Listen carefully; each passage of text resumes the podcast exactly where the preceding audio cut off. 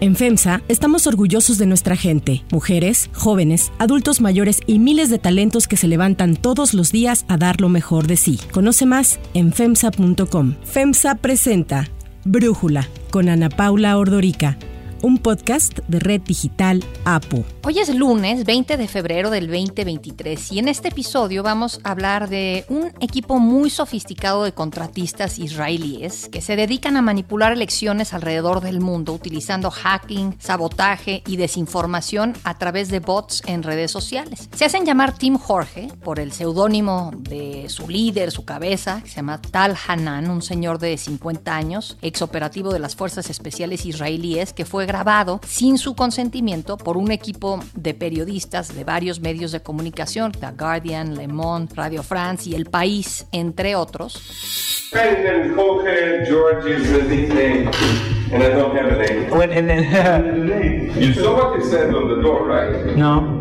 It says nothing. That's, my name is nothing. That's who we are. We are nothing. Tienen toda una investigación sobre temas de desinformación en el mundo y para ello le agradezco mucho a Joaquín Gil, periodista del país, platicar con nosotros sobre esta investigación. Joaquín, muchísimas gracias por tomarnos la llamada. Muchísimas gracias a vosotros por vuestro interés. A ver, platícanos, ¿cómo ubican a Tal Hanan de tal forma que arrancan esta investigación? Bueno, nosotros a través de una serie de pistas descubrimos que hay un señor en Israel que se llama Tal Hanan y que bajo el seudónimo de Tim Jorge ofrece unos servicios de, de desinformación, unos servicios que consisten presuntamente en interferir en elecciones. 33 presidential level campaigns we have completed, 27 of which successful. Este señor, cuando se presenta ante potenciales clientes, personas que quieren recurrir a sus servicios, les pone un vídeo y les dice qué es lo que puede hacer y les expone también qué hizo o qué puede hacer. Y en ese catálogo, en ese repertorio de productos y servicios, pues está el presuntamente interferir en elecciones y también actuar en lo que él llama el día D, es decir, el día de una jornada de votación. ¿Cómo lo hace? Pues a través, presuntamente, y siempre según su relato, de actuar en redes sociales generando campañas de desinformación. We have thousands of thousands of. Each and every one of them multi-layered. It means they have Facebook and Instagram and Twitter and, and YouTube channel and Telegram and whatever you want. Bien a través de avatares, de perfiles falsos en redes sociales como WhatsApp, como Twitter, como Facebook, bien con información presuntamente falsa que él se dedica pues a hacer circular por, por las redes sociales. Ahora, cobra, según lo que él les comentó, cobra bastante por estos servicios, ¿no? Bueno, la información que ha recabado el consorcio de periodistas de investigación de Forbidden Histories, del que forma parte el país, junto con una veintena de medios, bueno, pues ha podido descubrir que este señor solicita entre 6 y 14 millones de euros por una campaña presidencial. Digamos que es el producto más codiciado de todos los que ofrece. Pero luego él pues también puede en un momento determinado bajar el precio y, y, para bueno pues servicios muy concretos dentro de lo que es una campaña presidencial ofrecer unas tarifas más pequeñas no nosotros uh -huh. hemos tenido acceso a un documento donde este señor bueno pues en 2015 solicitaba 150.000 euros por una investigación inicial de ocho semanas para una campaña política que luego pues evidentemente pues esto se vería complementado con otras tarifas porque esta cantidad sería la cantidad inicial pero en cualquier caso según lo que él dice estamos hablando de entre 6 y 14 millones de euros por campaña presidencial. Ahora entiendo que han, eh, Tim Jorge, de acuerdo a lo que les comentó al equipo de periodistas que llegan, se le acercan diciendo que lo quieren contratar para manipular una elección en un país africano, este hombre Jorge Tal Hanan, les empieza a mostrar cómo trabajan ellos y de alguna manera habla de intervenir no nada más en elecciones en África, se menciona el caso de México, ¿verdad? ¿verdad?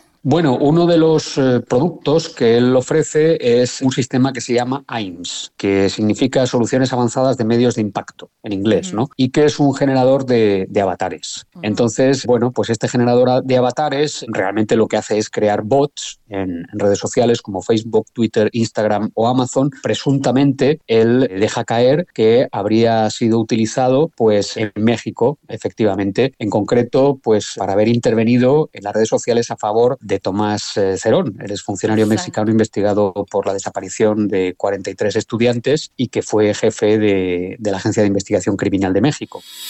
Cerca de cumplirse los seis años de la desaparición de los 43 normalistas de Ayotzinapa, la Fiscalía informó que hay una ficha roja contra el exdirector de la Agencia de Investigación Criminal, Tomás Herón, quien ya no está en el país. Y bueno, entiendo que ustedes, el equipo de Forbidden Stories, buscó a Tim Jorge, buscó a Tomás Cerón para entender cómo había, o a la abogada de Tomás Cerón, a Liora Turlevsky, para ver su punto de vista, pero la abogada de Cerón rechazó que Cerón hubiese contratado a Tim Jorge. Eso entiendo. Bueno, nosotros en el caso de Tomás Cerón no lo hemos tratado en el país en la investigación. ¿eh? Es decir, nosotros hicimos, eh, nosotros lo que nos centramos, era un equipo multidisciplinar de todo el mundo y nosotros nos, eh, nos centramos en la parte española que afectaba a Tim Jorge. En concreto, Tim Jorge, bueno, pues eh, se atribuyó el ciberataque a la Generalitat de Cataluña en una consulta independentista que se produjo en el 9 de noviembre de 2014 en España.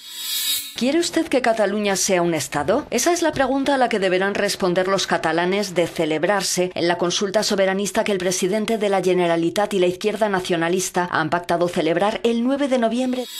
Y ese es el tema que nosotros hicimos, ¿no? Pero sí que es verdad que en esa exposición inicial de servicios que ofrecía Tal Hanan, pues había esta mención a Tomás Cerón como una persona que supuestamente se habría beneficiado de la red de bots del empresario israelí eh, Tal Hanan. Hay una intervención en más de 33 países y entiendo que Tal Hanan dice que han sido exitosos en 27 de ellos, si no mal recuerdo el número. Ahí te quería preguntar si nos puedes ahondar un poco más en cómo funcionaban. Entiendo esto que nos dices de utiliza AIMS, esta herramienta que en inglés es Advanced Impact Media Solutions, pero ¿cómo crean estos perfiles en redes sociales y qué más hacen? Bueno, digamos que él ofrece servicios integrales de desinformación uno de sus productos estrella, según nos contó, es AIMS, tú decías, que se dedica, pues, a, como tú decías, a crear avatares, perfiles falsos en redes sociales, en WhatsApp, en Facebook, con objeto, pues, de crear corrientes de opinión y, bueno, pues, eh, cambiar el clima de opinión en las redes sociales y atacar o favorecer a determinados eh, objetivos según, según responda, ¿no? Según corresponda, según el, cliente. Este señor, nosotros hemos eh, podido acreditar en esta investigación que tiene una conexión con Cambridge Analytica, que habría sido uno de sus partners con los que habría participado en distintas citas electorales. ¿no? Cambridge Analytica, como sabéis, es la consultora británica que se situó en la polémica en 2018 por usar una aplicación para recopilar datos de 50 millones de usuarios de Facebook, que supuestamente pues, influyeron en la campaña que llevó a la presidencia Donald Trump en, en 2016. Eh, Hanan, por ejemplo, habría actuado conjuntamente con Cambridge Analytica en una campaña presidencial en Nigeria en 2014, ¿no? Estamos hablando de tareas de información. ¿Qué hizo presuntamente Hanan en 2015 en la campaña presidencial de Nigeria junto con Cambridge Analytica? Bueno, pues él habría, él ofreció sus redes de cuentas falsas de Facebook, Instagram, LinkedIn, Twitter para crear ese clima de, opinión y ese, esos movimientos en las redes sociales que hoy en día pues son auténticas armas de destrucción informativa, ¿no? Estamos hablando de que en unas elecciones, en los medios de comunicación tradicionales existen unas normas, por ejemplo en España no se pueden publicar encuestas determinados días antes de unas elecciones, pero en el ecosistema de Internet y de las redes sociales todo esto cambia, de modo que podemos influir incluso el mismo día de la votación, el mismo día de, que es como lo dice Tal Hanan y destaca ante sus potenciales clientes en las presentaciones que desarrolla. Y ustedes, todo el equipo de periodistas, entiendo que buscaron a Tal Hanan y le comentaron pues que lo habían grabado y que sabían toda esta información. ¿Cuál fue su respuesta?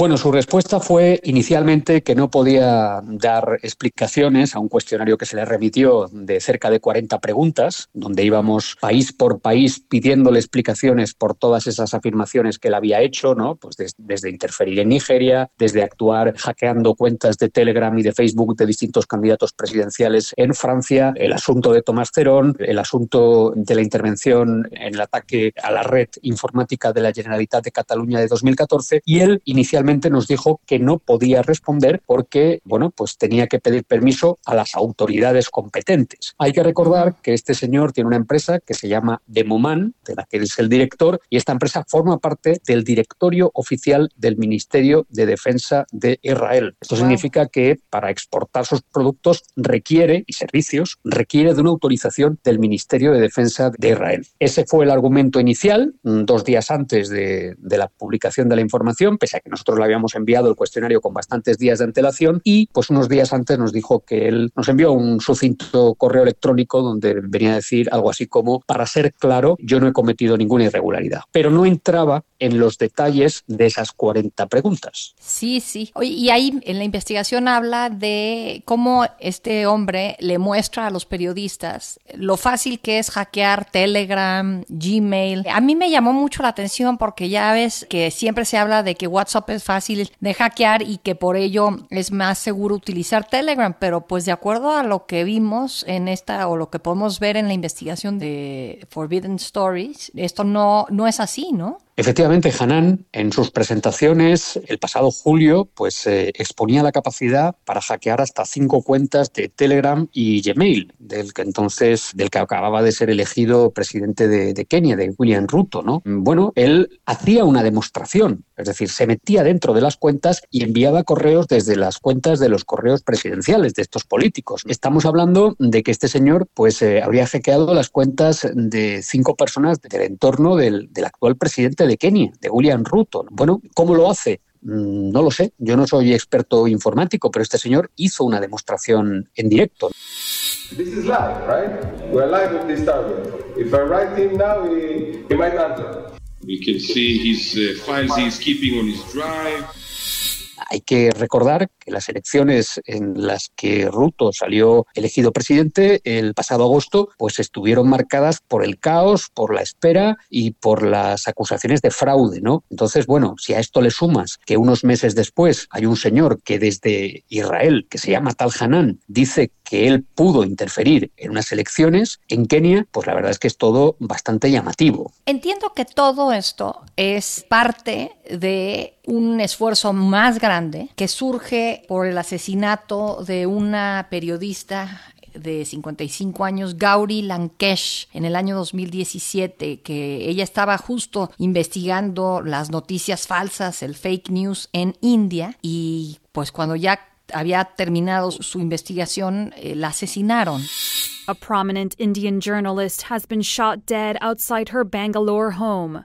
Gauri Lankesh, an outspoken critic of Hindu nationalist politics, was found by police on Tuesday night. She had been killed by unknown gunmen on a motorcycle. Lankesh was the editor of left wing independent newspaper Lankesh Patrik. ¿Nos puedes platicar un poco de esto, por favor, Joaquín? Sí, el país forma parte de un consorcio periodístico que se llama Forbidden Histories. Forbidden Histories es una organización radicada en, en, París, en Francia, que se dedica a acabar las historias que algunos periodistas no pudieron acabar porque los asesinaron. Entonces, como tú muy bien decías, este proyecto que se llama Story Killers, asesinatos de, de reportajes, bueno, pues lo que hace es intentar eh, desgranar y analizar e investigar cómo funciona la industria de la desinformación a raíz del asesinato de esta periodista india. Entonces, en esa primera parte de la investigación publicamos Tal Hanan, hemos publicado una investigación sobre una empresa española que se llama Eliminalia y que ofrece desinformación en la red en 54 países. Hemos publicado, por ejemplo, en la edición del País en México que gobernadores mexicanos, narcos y jerarcas chavistas ficharon a esta, a esta empresa y todo esto forma parte del proyecto Forbidden Histories que lo que pretende de alguna forma es dar voz e intentar contribuir a que que el asesinato de un periodista no impida conocer la verdad y que se sigan indagando temas que son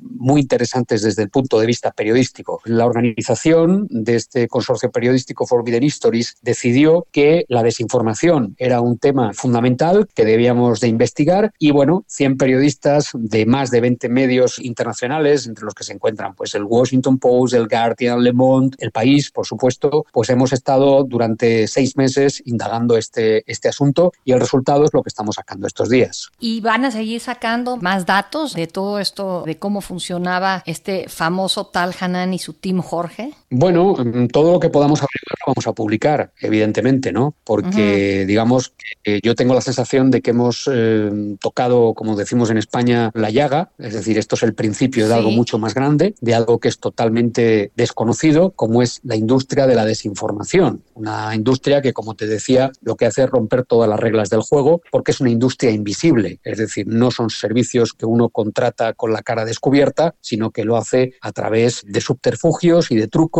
y de personas que en lugar de llamarse con su nombre real, pues se ponen otro, otro nombre para evitar ser descubiertos, ¿no? Y por tanto estamos hablando de algo que yo creo que es muy peligroso y que es un auténtico enemigo de la democracia. Totalmente. A mí me parece fascinante este tema, lo que en un momento dado pensamos que iba a ser una herramienta muy útil para la democracia cuando en 2009 la revolución verde en los países de Medio Oriente, pues vemos que es un arma de doble filo todas estas redes sociales y todas estas herramientas digitales, ¿no, Joaquín? Totalmente, porque por desgracia, yo lo comentaba ayer en una entrevista, hay mucha gente que ya no cree en los medios de comunicación tradicionales y solo cree lo que le llega a través de las redes sociales, a través de WhatsApp, a través de Twitter, y eso es peligrosísimo. En mi entorno, personas preparadas, con formación, pues que son abogados, son economistas, me envían mensajes sabiendo que yo soy periodista, oye Joaquín, ¿esto es verdad o no es verdad? Digo, bueno, vete a una fuente, vete a un medio de comunicación y averígualo, ¿no? Entonces yo creo que este tipo de prácticas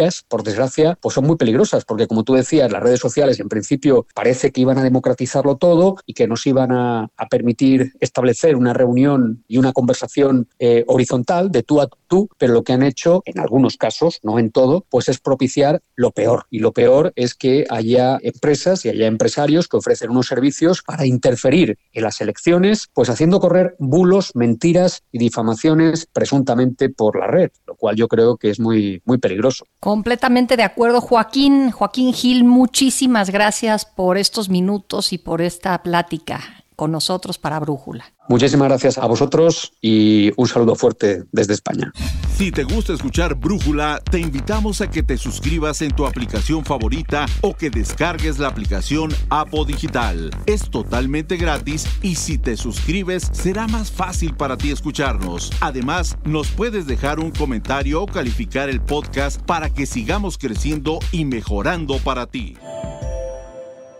Yo soy Ana Paula Ordorica, Brújula lo produce Batseba Feitelson, en la redacción Perla Argueta, en la coordinación y redacción Christopher Chimal y en la edición Cristian Soriano. Los esperamos mañana con la información más importante del día. Oxo, Farmacias ISA, Cruz Verde, Oxo Gas, Coca-Cola FEMSA, Invera, Torrey y PTM son algunas de las muchas empresas que crean más de 245 mil empleos tan solo en México y generan valor como parte de FEMSA. FEMSA presentó Brújula con Ana Paula Ordorica, un podcast de Red Digital APO.